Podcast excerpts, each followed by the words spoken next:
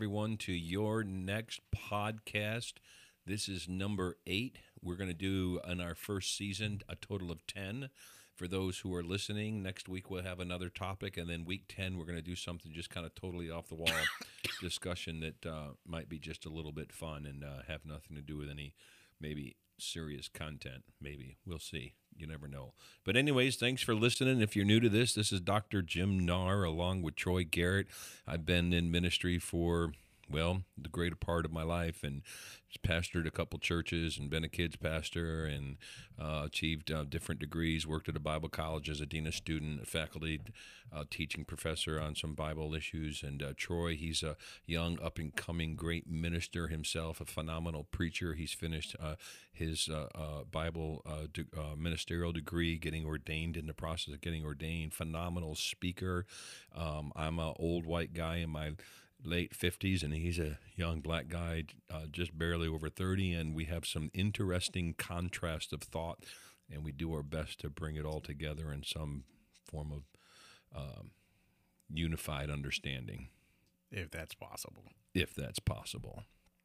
But, anyways, you're next. The whole idea is look, when I die, young people, you're next on carrying forth. Um, our beliefs. You're next on carrying forth our morals. You're next on carrying forth on what's important to humanity. And obviously, my perspectives are from a Christian perspective. And uh, I, am flawed like everybody else. I'm not infallible. I have mistakes and issues. I have people in my life who keep a filter on me. So, um, but ultimately, we're looking for um, the ability to just say, yeah, these are some important topics to discuss young people are dying to talk to older people and be honest in their conversations. Is that right, Troy? I think so. Yeah, like you don't have to like smooze up or be careful what you say. Like I just want to say what someone I heard, even if it's right. not. Yeah. Yes. And feel safe. Yes. Feel like even if I'm wrong, at least I'm safe to to get it out. Yes. And sometimes I might even be right. Yes. Wait, are you saying that I'm right sometimes? Of course. Cool. More often than you might think. You're a good preacher but I'm I feel like you think I'm totally wrong on the subject we are talking about today. Oh no, I just think that I like to um, make you look from a different direction. Which today's topic, you're all on the edge of your seat, or maybe not. Maybe you tuned out already and went to get a drink. But uh, communicating with God makes no sense to me. Makes no sense to Troy. Makes a lot of sense to me, but I had to develop a process. And the reason it doesn't make sense is because we like to say we use the same words. So talk to God, and then we don't explain how talking to God is. We say hear from God as if we hear from God the same way we hear people talk. So, we say that prayer is a dialogue, but prayer is not the same way that we have a dialogue. Okay, so what you just said is is is something I've read a lot of books on prayer, which I'm just a firm believer prayer is a communication with God and it builds our relationship with God. We just don't recognize it as communication. And I'm reading this awesome book just finished by uh, Donald S. Uh, Whitney called uh, Praying the Bible. And in there, he talks about young people's and even older people's struggle with praying, about praying over and over the same thing over and over and uh, feeling like um, it's either going nowhere or they're bored or they're tired or they're distracted, which brings me to something that um, I've learned through life, and I'm getting better and better at the idea that um, that when we pray, um, a lot of people just randomly pray without any specificity involved. Like for instance, and I'm gonna I'm gonna stretch real this quick, real quick. I don't think that's the issue. No, I it, think the let, issue let me finish. is people pray with specificity, and we don't hear from God, and then it's like, oh, am I praying correctly? Here we go. Ready? This is what I hear. Oh, thank you, Father God. Father, thank you, Jesus. Thank you, Lord, nope. for helping me. Nope. Thank you, nope. Jesus, That's Father. Can about. you please help me, Father, That's, in this situation, Jesus? And I'm telling real you, quick, when I hear people quick. pray, yes, they get in this, this, babbling that of like, true. how that about just true. have a conversation so, with God? So I'm not. We're not talking about those type of people today. But we're I think that's the majority the of the lost in praying. They just get caught and they don't know what to pray. Right. So so is, they re- so they just have repetitive words that mean nothing. Yes. So I think it's real easy to tell people, "Hey, just talk to God like you." All right, here we go. I was about to say something, and maybe it is wrong. I was about to say, just talk to God like you talk to people. Bingo. All right. But now- we don't know now- how to out. do that. No, the issue is I can start doing that. I talk to God like I talk to people. Hey, God, this sucks today. What do I do about it? I hear nothing. So here we go. What do you do when you hear? When I talk to you, you wouldn't just ignore me. Here we go. So, again, from my Christian perspective, I think that we have to rethink how God speaks to us. There's two terms, logos and pneuma, and one Is in anything very audio? yeah, yeah, pneuma is basically what's happening in our heart. Yeah, no, I'm talking about audio. Okay, I hear and you then, and then logos is, is written. So, real but quick, hold on, real quick, hold on, real quick. I hear you audibly, so I know it's you. If I ask you a question, your lips move. I hear a sound coming out of your mouth, and I know that it is not me talking to myself. Okay, good example. Ready? Have you ever read the book Praying the Bible by Donald S. Whitney? No, I've Okay. never even heard of this dude. Okay, good. So if I read something in that book that I thought that's really cool, and then I quoted it to you, did you not just hear from this writer, Donald S. Whitney? I heard his words. Okay. Did you not hear from him? Yes or no? I understand what you're saying, but did you not audibly hear his words? I audibly heard his words. Okay. The But Bible did I audibly hear him? So- I would I would say no, I did not. Okay. So the Bible tells us that faith comes by hearing the word of God. And you and I talk about this often. Everything we do is based on faith. It's personal faith what we choose to believe or not yes, believe. and this is my issue. When we say talk to God like we talk to people, I don't have to have faith to talk to you. So, from a Christian perspective, I believe strongly in this. It's something I've learned and grown in. At best, and you've told me you also agree with this, at best, we respond to God. And I agree with the statement. Okay. Do I understand it completely? No, I Okay. do not. But if you respond to God, then God has communicated with you. Now, I'm going to give you another analogy. I know it's going to stretch you and you're not going to like it.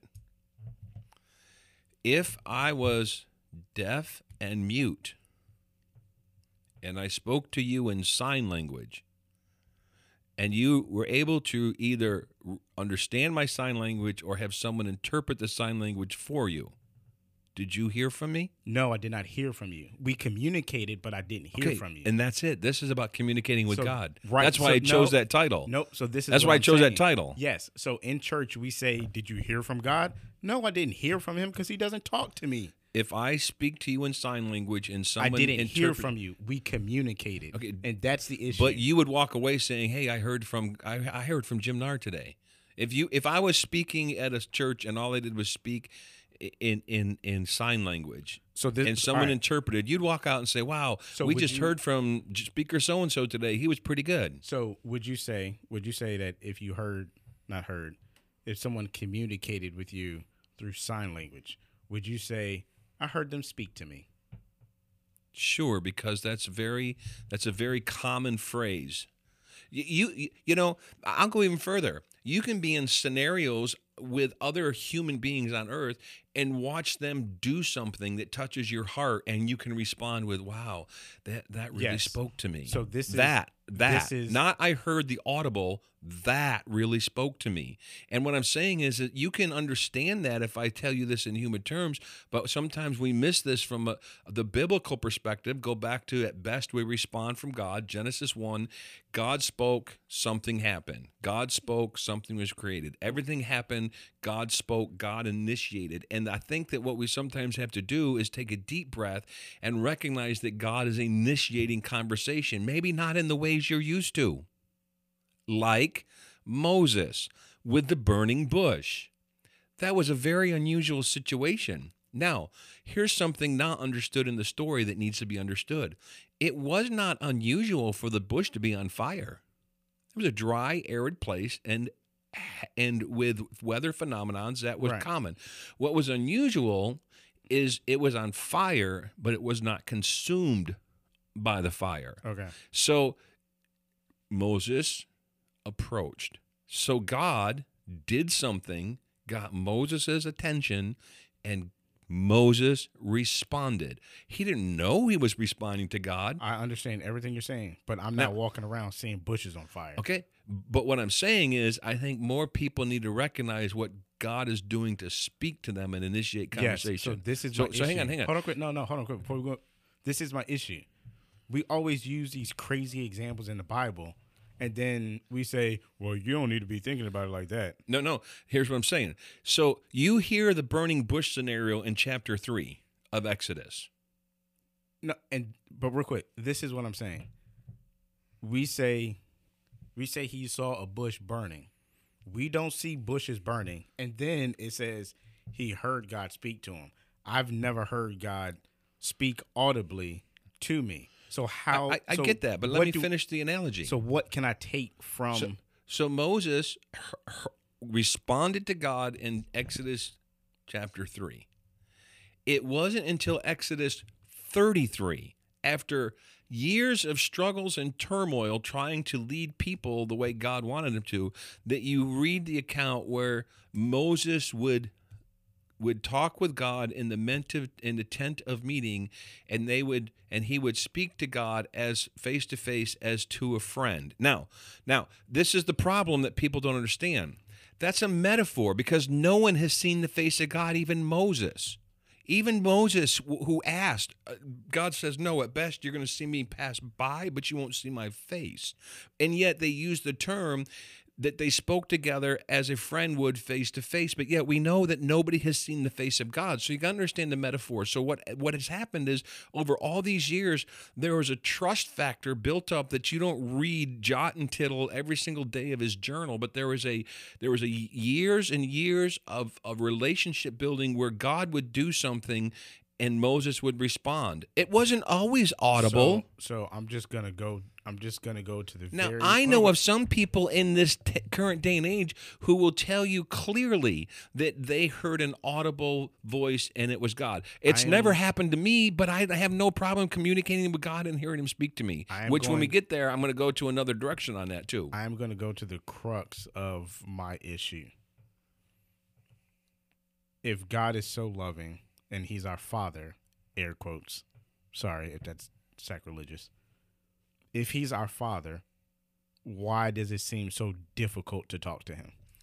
Because if you're a Christian, If He can do anything, because if, why does why does it make it? Why does He make it so hard to recognize His voice? because if you're a Christian, you will note that in the very beginning of Genesis, that God came down and hung out with Adam and Eve in the garden. Yeah, but then but then the fall mess all that up. Ex- So what became the problem? The fall. You're right. So that's what broke down the communication. I bet. But then Jesus came and fixed it, right? yes, but how did he fix it after he ascended? So if he fixed it, why How did he fix it fixed after he ascended? I have no idea. I'm Sure just you trying do. to figure out why right now. Sure you do. It's still so hard to talk to God. It's not as hard as people think. It, it's it's because they haven't built certain habits in their life yet. How did how did Jesus fix it? so so Jesus ascended and then said what? I've been I, real quick.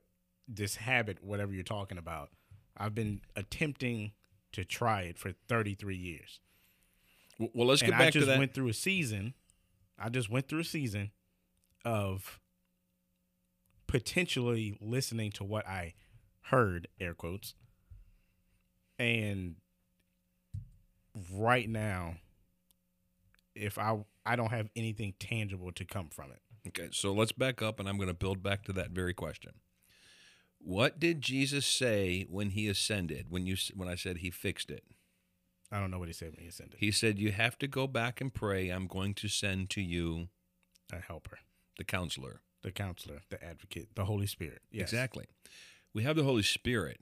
And and the question is is can we tune into the Holy Spirit? And the question is how do we tune into the Holy Spirit? Now pause.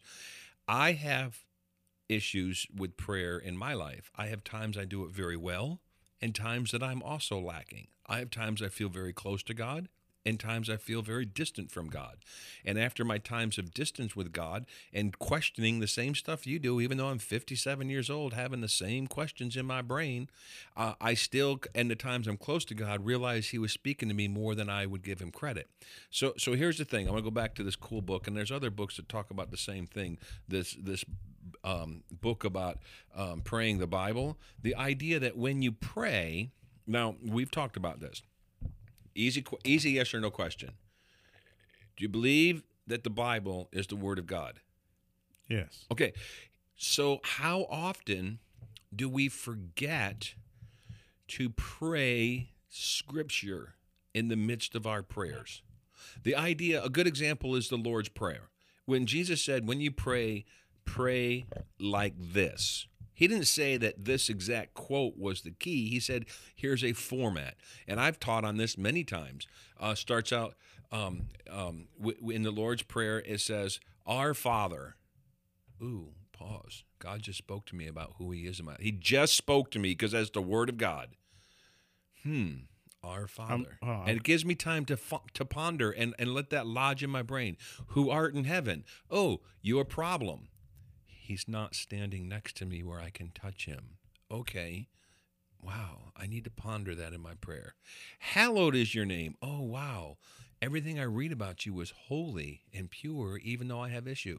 Our Father who art in heaven, hallowed be thy name. Thy kingdom come, thy will be done. You go right through as it is on earth, as it is in heaven. Oh, God, man, I might be missing what you want on earth because it might not be lining up with what you want in heaven.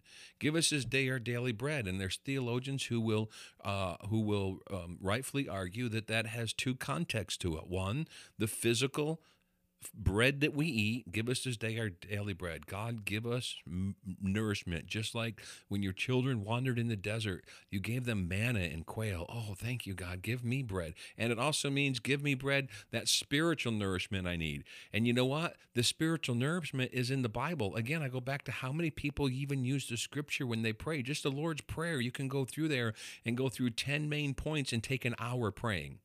And every time, and, I, and one of the things Whitney says in his book is really cool. He says, you know, it says in in, in Philippians that all things we give to, to prayer, all things, good, bad, and even the stuff that doesn't make sense.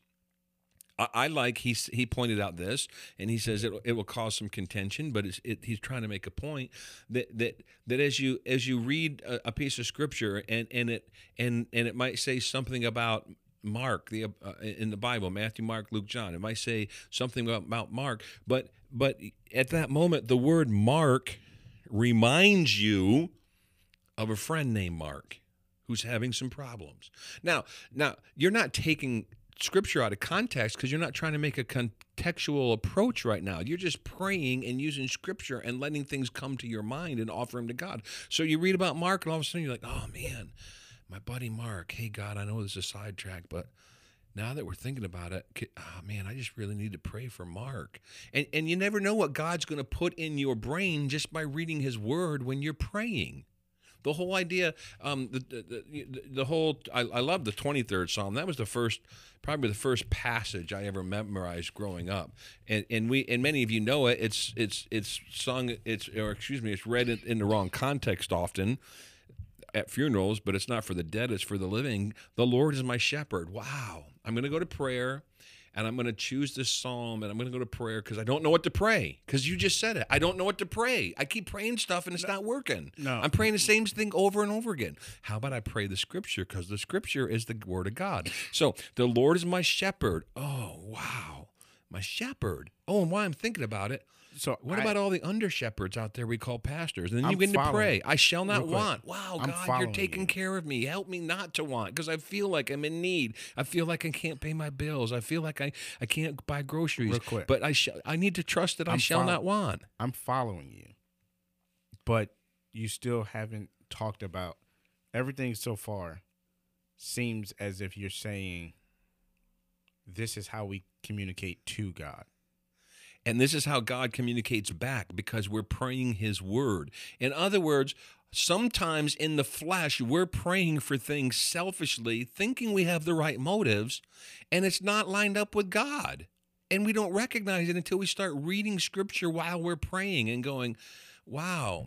I can pray about this. It's not what I want to pray about. So I'm so I'm still I'm still trying to figure out what you're supposed We pray do. selfishly, so No, we communicate No. selfishly. I get that. I'm saying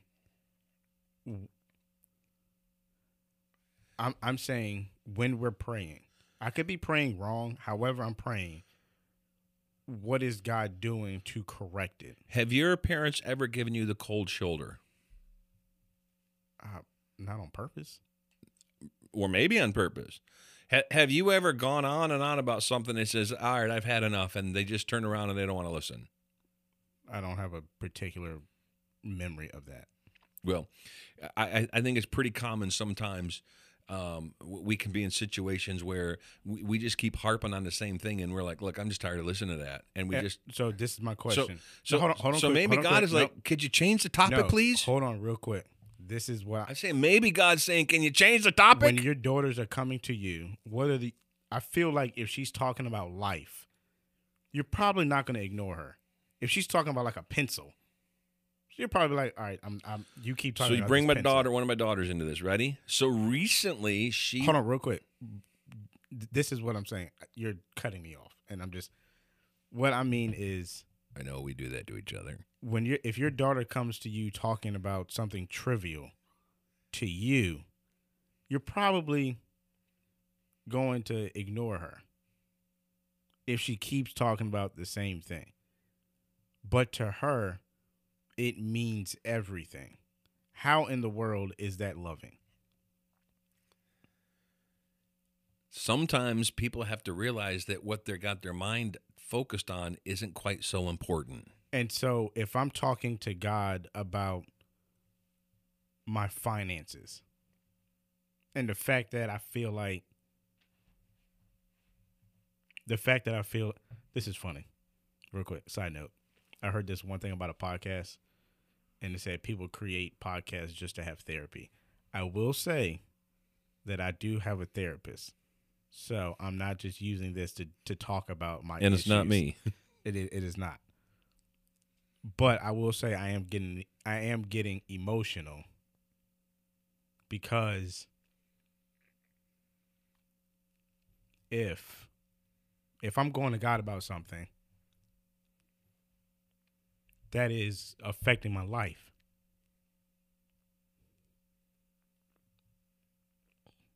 Sorry for the pauses. I'm trying to control myself.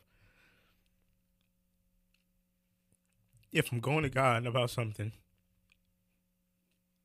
that's affecting my life, and then I don't hear something, like I don't, I don't understand, and I think I think this is an issue for a lot of people that you see, you see something going on in your life, and you want to be better. And then you pray about it and you don't get an answer. And then I think it doesn't it doesn't seem it doesn't seem loving for somebody who we're supposed to consider our father to seemingly ignore something that is so dear to us. And all I'm trying to say is that you're right. We want an audible voice, but sometimes it's already buried in the word, and sometimes he's already spoken to us. And if we, it says, if you search him, you'll find him. And as painful as that is, and as painful as the situation that you're you're you're you're you're working through, God has not necessarily ignored you. Maybe God's trying to redirect you to where the answer is. But if we continue to if we continue to run the same maze over and over and over again, and there's a dead end, then do we just keep running the same maze? And I understand the pain. I get it. And, and one of the things I was trying to bring out just before that honest moment is is very recently one of my daughters uh, was dealt with a very um, significant um, financial strain. Um, I won't go into the details, but it was significant and it bothered her. And and she deals with some anxiety and she talks about it in her own podcast and stuff. So I'm not outing her here. And she deals with anxiety. And as her dad, um, as much as I could talk to her, but it wasn't going anywhere, I ended up just reminding her. I said, you know, this is where those easy verses that we just toss around, we have to put skin on them. Like, I cast all my cares upon you. Like, I lay all my burdens at your feet. Like, when I am afraid, I will trust in you. Like the verses, he sees me in dark places and and what I'm saying is that we have that's what we have to pull out of us. And I gave her a, a few others, and and she ended up being inspired and saying, you know, Dad, I I, I don't pray these and recognize. And and and yeah, we know them as cool memory verses, and we know them when we're trying to lead music worship, and we know them when we're trying to to preach. But then when we apply them, that's the word of God speaking to us. And, and so, to me, the more we get we just get um, submersed in the word. That's how to me God speaks because just like with Moses years and years to develop a strong relationship it doesn't happen on the early end of our relationship. I'm still trying to figure these things out. I'm still struggling with my good times in prayer, my bad times in prayer. I still struggle with my times of complete doubt and my times of complete assurance. I still have things on my horizon that I have, and I'm not making it up. I don't want to share them right now, but I have things on my horizon I just don't want to face. And then what do I do? Well, Psalm 26, just because it happens to be laying open in front of me. Good place to pray. Vindicate me, O Lord, for I have led a blameless life. I've trusted in the Lord without wavering. Test me, O Lord, and try me. Examine my heart and my mind, for your love is ever before me. Wow. Okay, God, this is how I'm feeling. This is and, and, this is a humble approach that David had when he wrote this. The idea that that um, it, it deals with just the realness of life. And David's not the only one um, who wrote the Psalms. There are many other Psalm authors. People always attribute David as writing them all. That's not true. Uh, Psalm 28 Do not drag me away with the wicked, with those who do evil, who speak cordially with their neighbors, but harbor malice in their hearts. Wow, I can pray that God, you you've you've you've put that in your Bible as something important, important enough that I can start um, that I can actually start um, putting that in my prayers. There's just so many things we don't understand. And all I'm suggesting is that in communicating with God, the written word is the is the first most important primary step. It's the word that that we call the Bible that I have to figure out how to lot and there's a lot of it I don't understand still. I've been to school and classes and courses and there's still things in here I don't get. But I keep trying and I realize, okay, that's your spoken word through history to various authors that you entrusted to write down the things that you spoke to them. And a lot of them, it was spoken in their heart and they wrote them down. And a lot of it was just an eyewitness account, like with the apostles, and they wrote it down. And, and this is and this is where I'm saying communicating with God I don't care if you're older or younger or in between, we get in the rut of I'm praying and I'm praying and I'm praying and it's no results and I'm tired of it and I'm bored and I can't do this anymore. And I'm just saying maybe maybe the idea is that our prayer needs to be graced with a different set of words that lodges in our heart that takes us to a place of deliverance. Psalm 27 The Lord is my light and my salvation. Whom shall I fear? Wow, God, that's you talking to me. Who? Sh- but yet we we're still afraid, and we're still fearful. Some young people that I've talked to, many, not just one or two, are afraid of just being alone in life. Right? Yeah.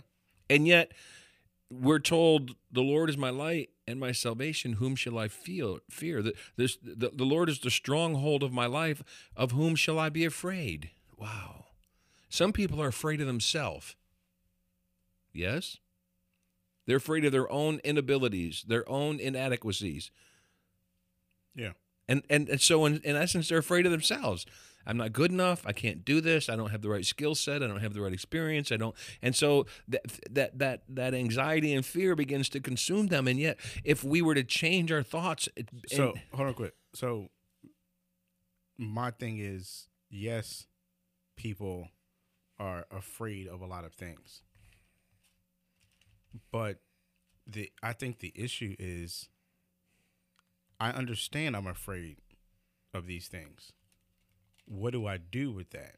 And so a lot of people go to God to try to figure out what to do with it, but they don't get an answer. And there's a verse in scripture that says, When I've done all that I can do, I will just stand. And that's a waiting. I know, uh, you know, do you know who, um, um, hang on, I got her name.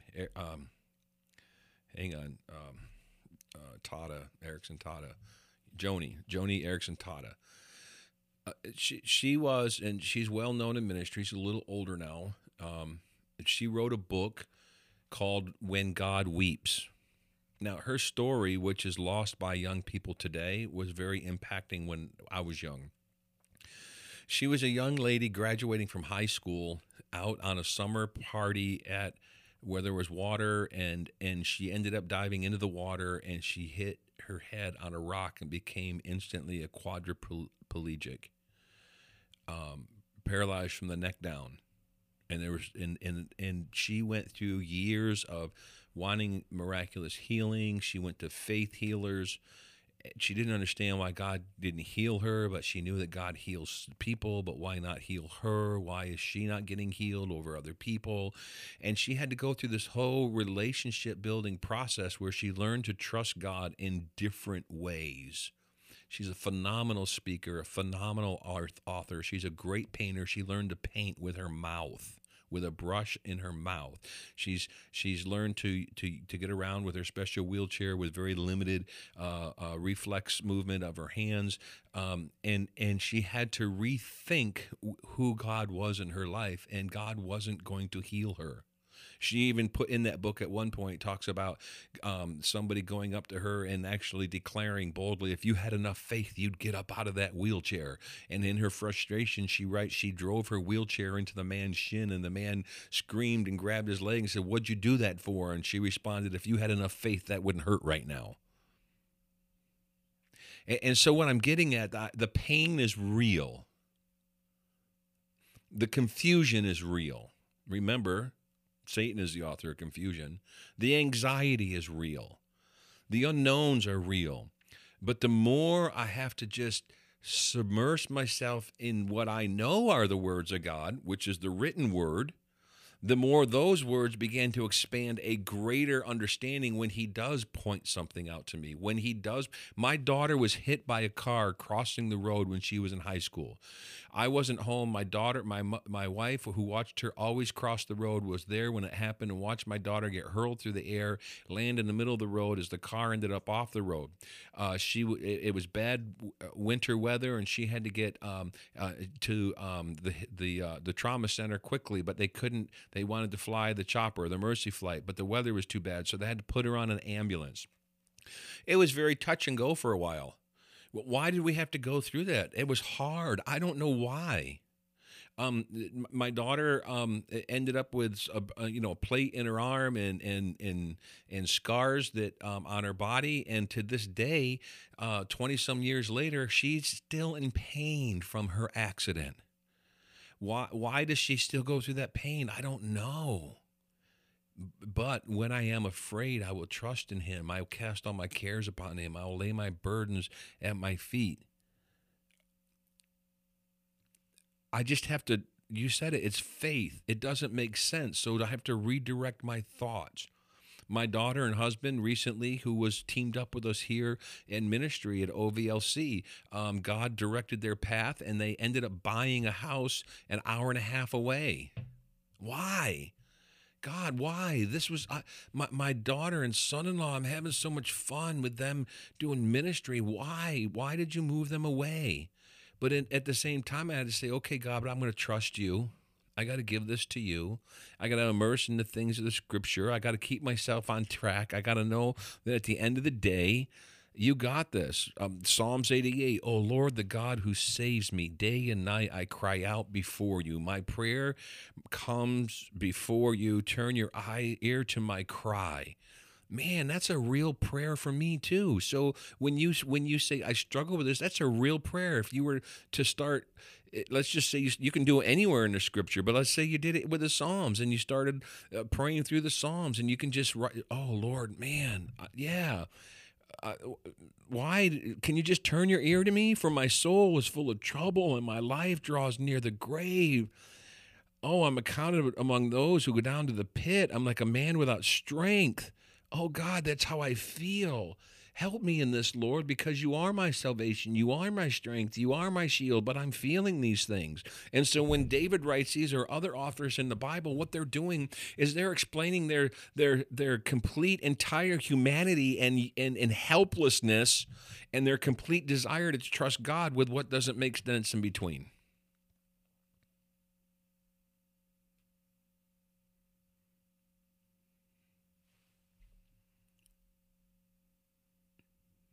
Definitely gonna have to edit out this pause.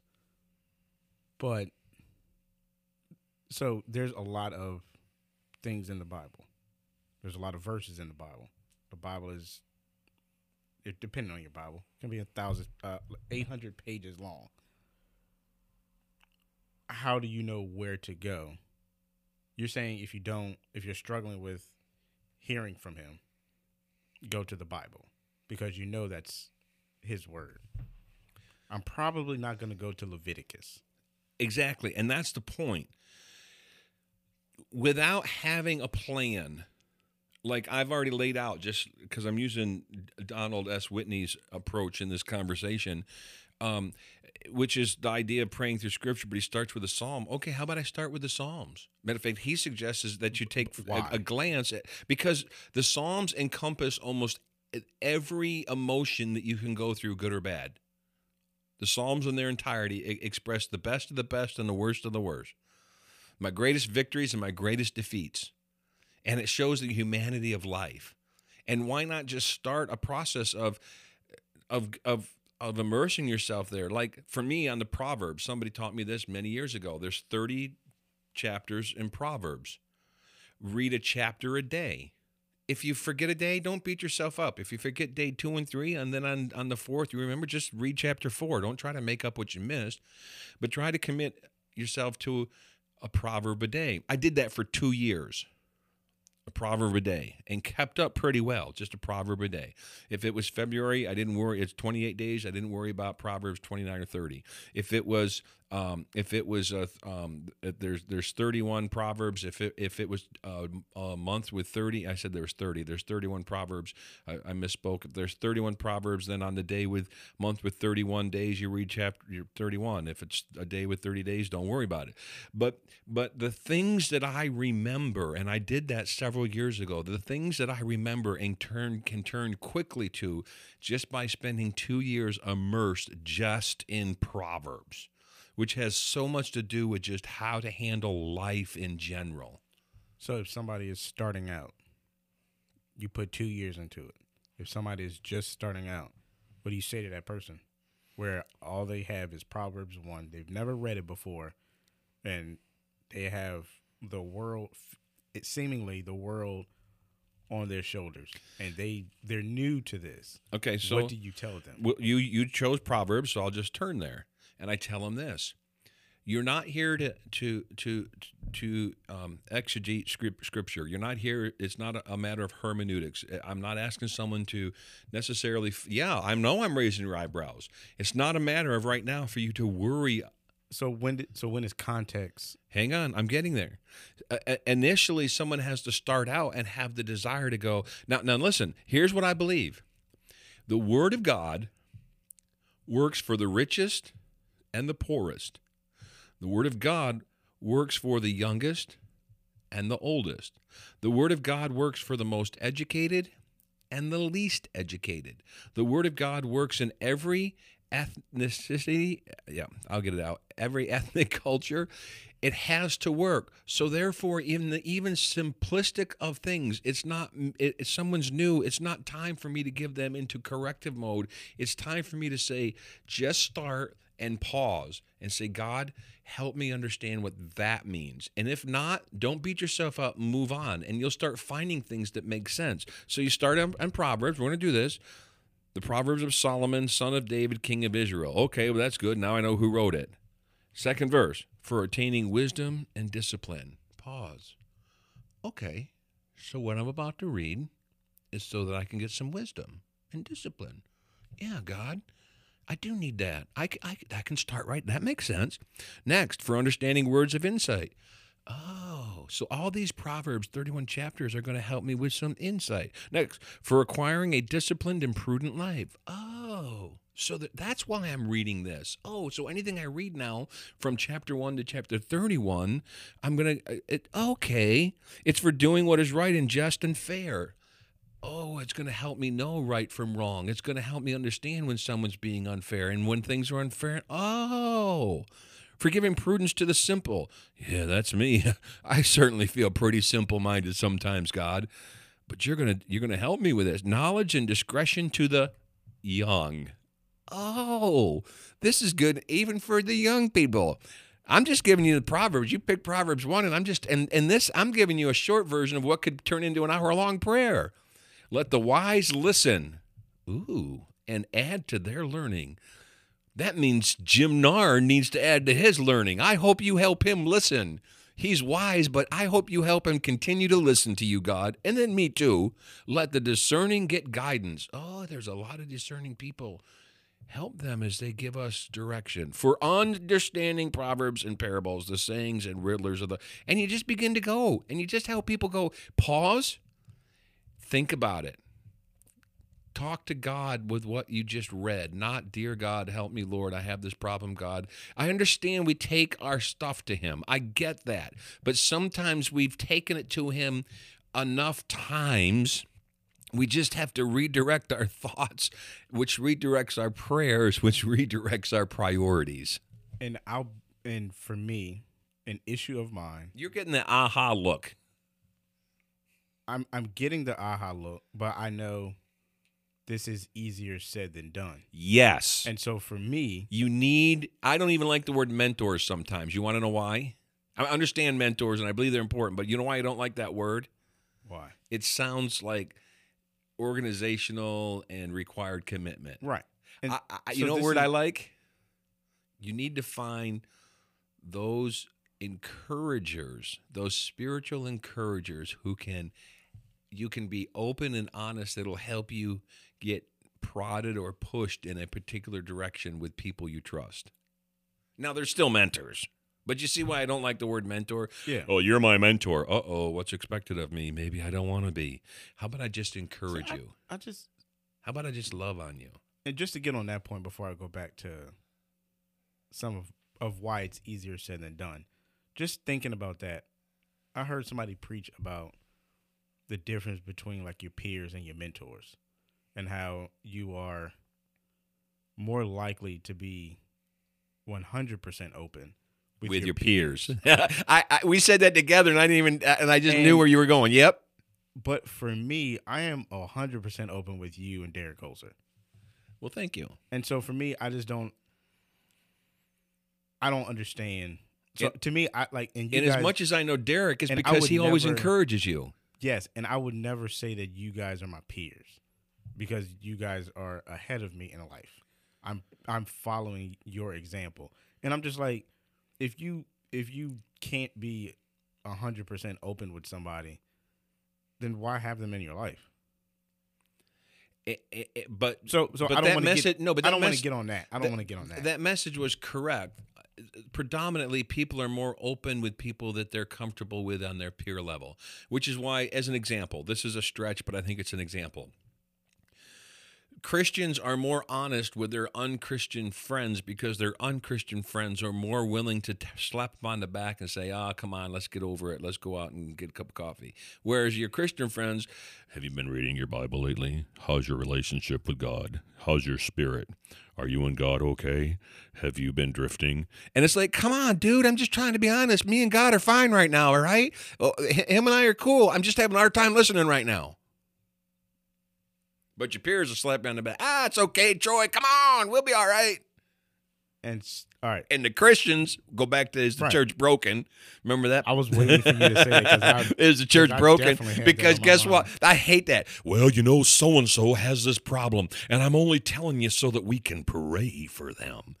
Really? All right, you so- needed to tell me that so we can pray for them? Like I Right. really needed those details? right. So back to it's the way you were talking about reading Proverbs and engaging with Proverbs. Psalms, Proverbs, Ecclesiastes, those No. are probably the Yes. three books that are the easiest to do. You can do them in all the books, but those are the three easiest. and this is And the beginning of Genesis, too. But this is where I have me personally, and I will say if I'm having an issue with it, there's probably more people having an issue with it.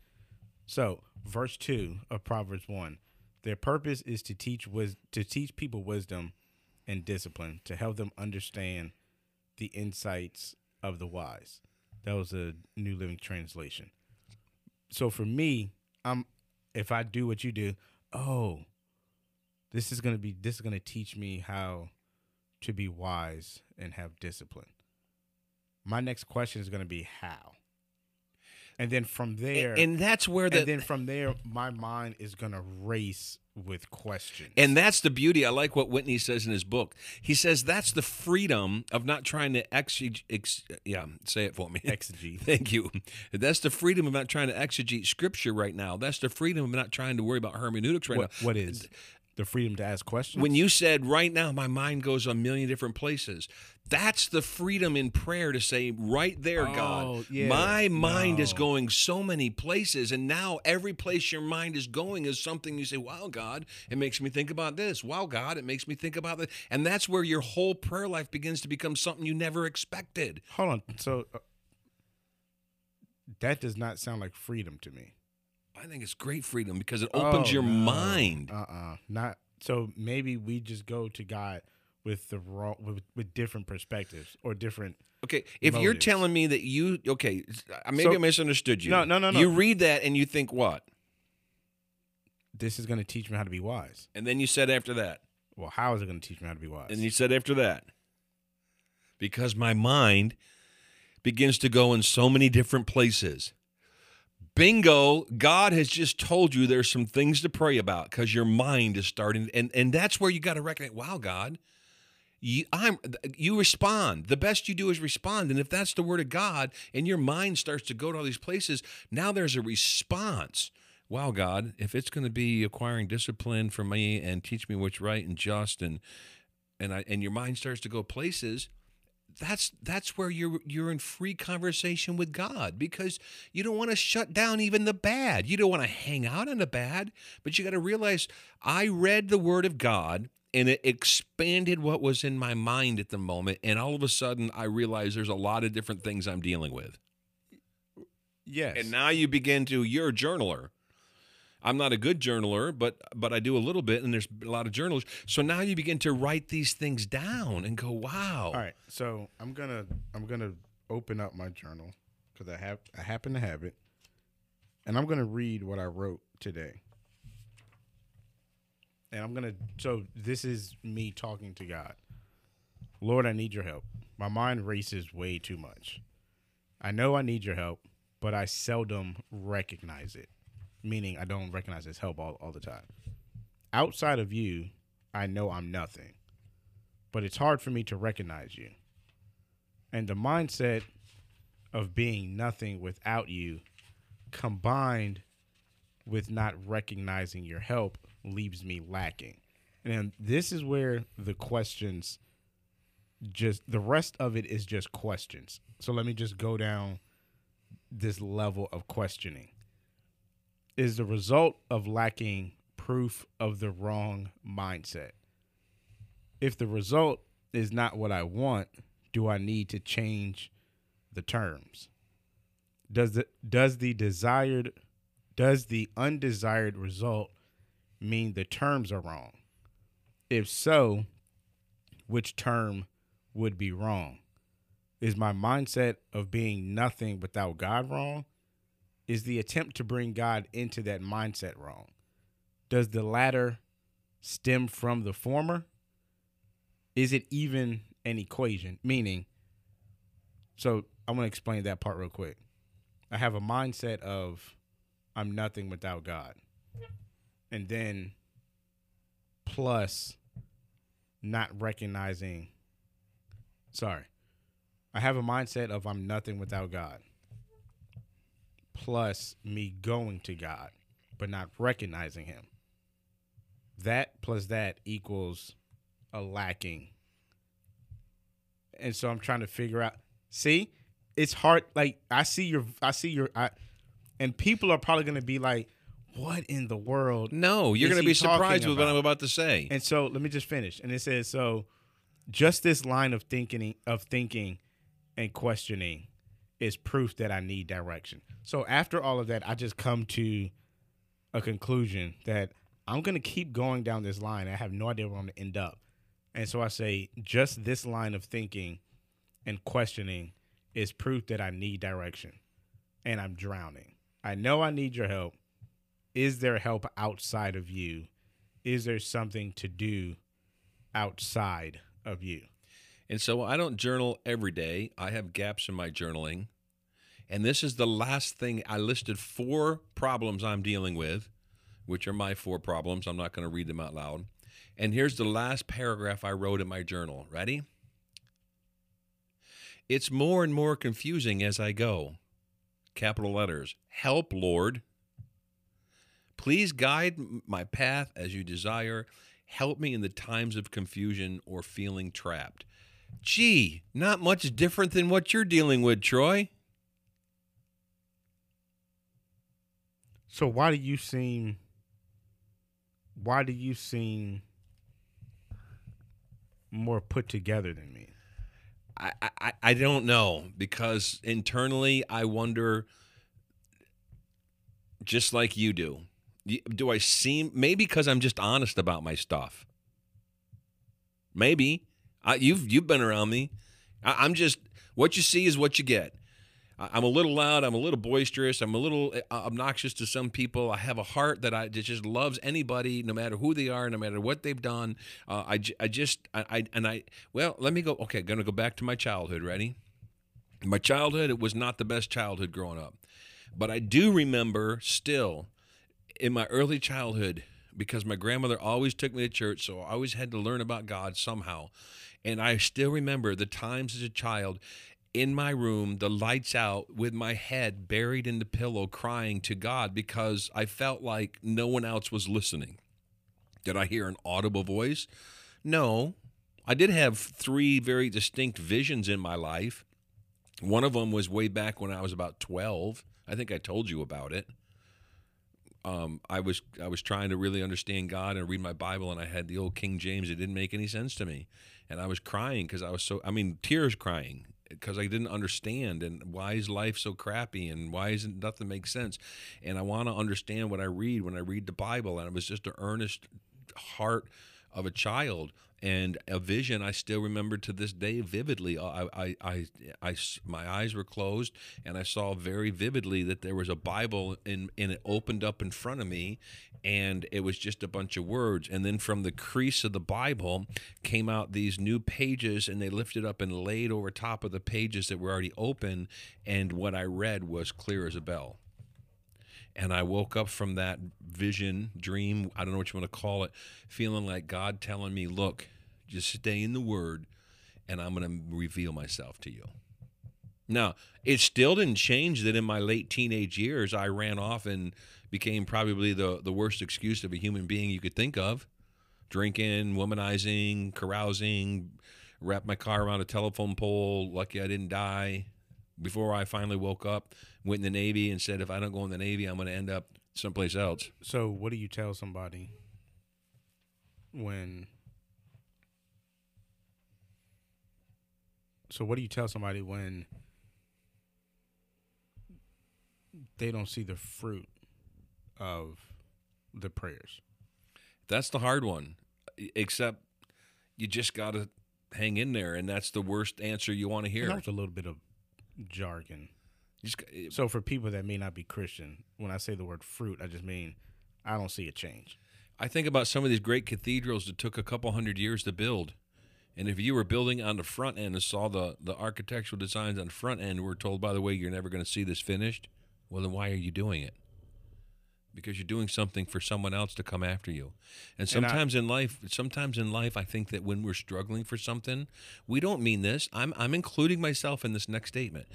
Sometimes when we're crying out for God, we're crying out for our place of comfort, our place of desire, our place of what we think we need, and miss the, the opportunity to say, wait a minute, you've got me. I need to think about others. And when those moments happen, that's when I'm the most surprised. When I'm that when I'm that vulnerable and yielding to my in my prayers to say, you know, it really doesn't matter. All right, so when you say that, I'm trying to figure out like I I have to work on my finances.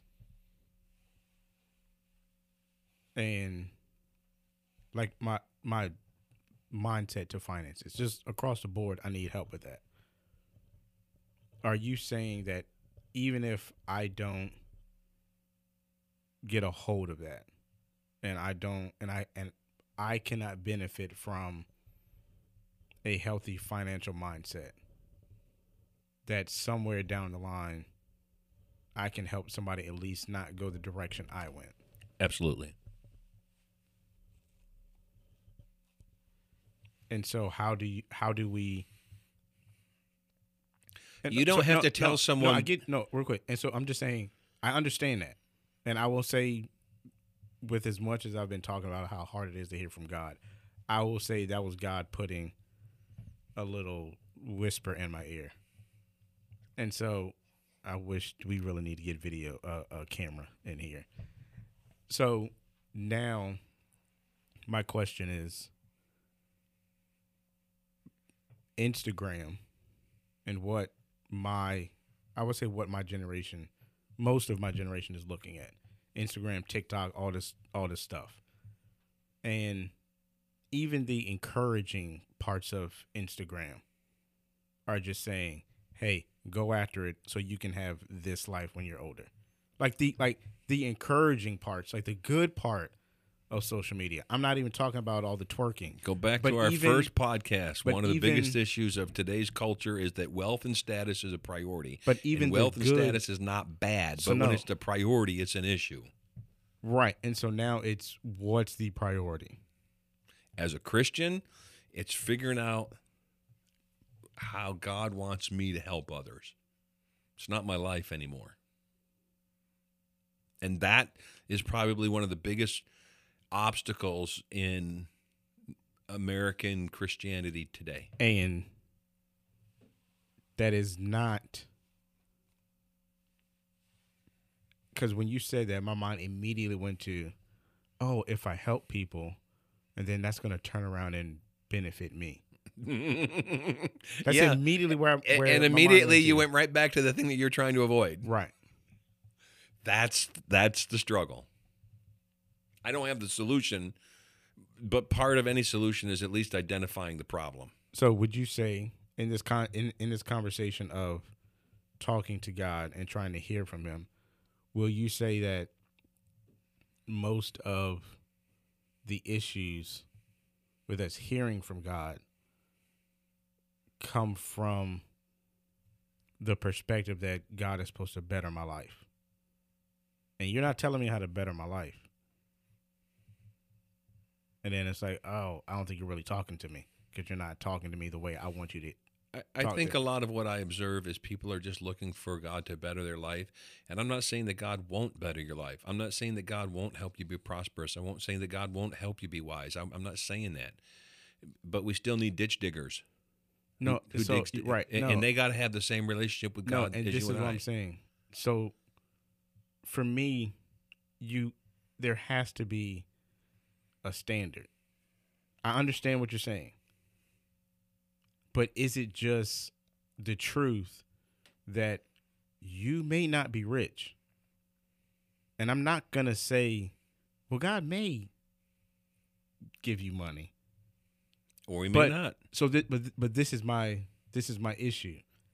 The truth is, you may not be rich, and you just have to deal with that. And what was the big issue in in the fall of man in Genesis was God said, "I don't want you to have that," and they said, "Well, I want it, and I'm going to take it." And should we, as as people of God, be saying, "Well, God might want to give it to you." Maybe he does, maybe he doesn't. I think it's okay to say maybe he does as long as you include the maybe he doesn't. And I would, and for me, I would say in our context, we so want the maybe that I think we're in danger of continuing to push the cart down that track if we keep saying maybe. I think we have to realize where we are and be like, no, God, maybe not. He he he may not do that for you. And you have to be okay with we're we're we're already okay with God. Oh, he may he might do that. We're already okay with that. And I think And now we got to be okay with, and maybe he won't. So in the meantime, if maybe he won't, how is he through the word and what I hear in my heart? How is he helping me help someone else? So we're already over an hour. Okay, so, here's the some- funny joke. So no, we're good. the funny story, no, no, not a joke. yet, not yet, not yet. So sum sum this conversation up. Just talk to God and don't be repetitive.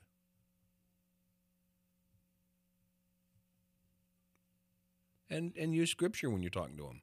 That's all. Have an open ear. And what do you do when you feel like you don't hear from him? What David do? Oh, why have you forsaken me? Why have you not here listened to me? You be honest. So you're saying no matter what, just keep talking to God. Yeah. No no no matter the result. That's Brother Lawrence's whole thing about um, practicing his presence. So just keep talking to God. Just keep hanging out with him. He'll surprise you. When I you- feel like he ignores me. he'll surprise you. But And don't, when I but just feel don't like- babble over the same thing. When I feel like he's mad at me. yeah. When I feel like he's when I feel like my prayers aren't being answered. Yeah. And when you've gone through a season of not praying and you recognize, man, I really haven't been praying and talking to God lately, well, just dust yourself off and start again. So just keep praying. So Amy said no more pony jokes for a while or pony stories. They're not jokes; they're real life stories. no, but- Lizzie said that. Oh, oh, okay. So and and but she liked the one on April Fool's Day. That's terrible. So there was this time my grandfather. He was quite a prankster. I loved him. So, anyways, and he lived like next door, like a th- like literally throw, st- stones throw away, like that close next door. So. Out in the country, they had a mobile home right next to our house. Blah blah blah. So, Hold one on quick. A stone's throw away. How hard are you throwing this stone? Well, as a kid, I could have made it. So that's how close they were. So, anyways, um, it was Christmas Eve and it was a snowstorm, and I was it, I was pretty young at this time, and my grandfather was late coming into the house so we could open our presents, and all of a sudden we heard some banging on the side of the wall, and we heard my my grandfather do some yelling and hey, what are you doing? And and then um, and then um, because when we have big snowstorms up north, the snow accumulates on the roof, and then um, and then all of a sudden, and if you're in like in a room when snow slides off the roof, you can see it, and it makes a noise because it's a lot.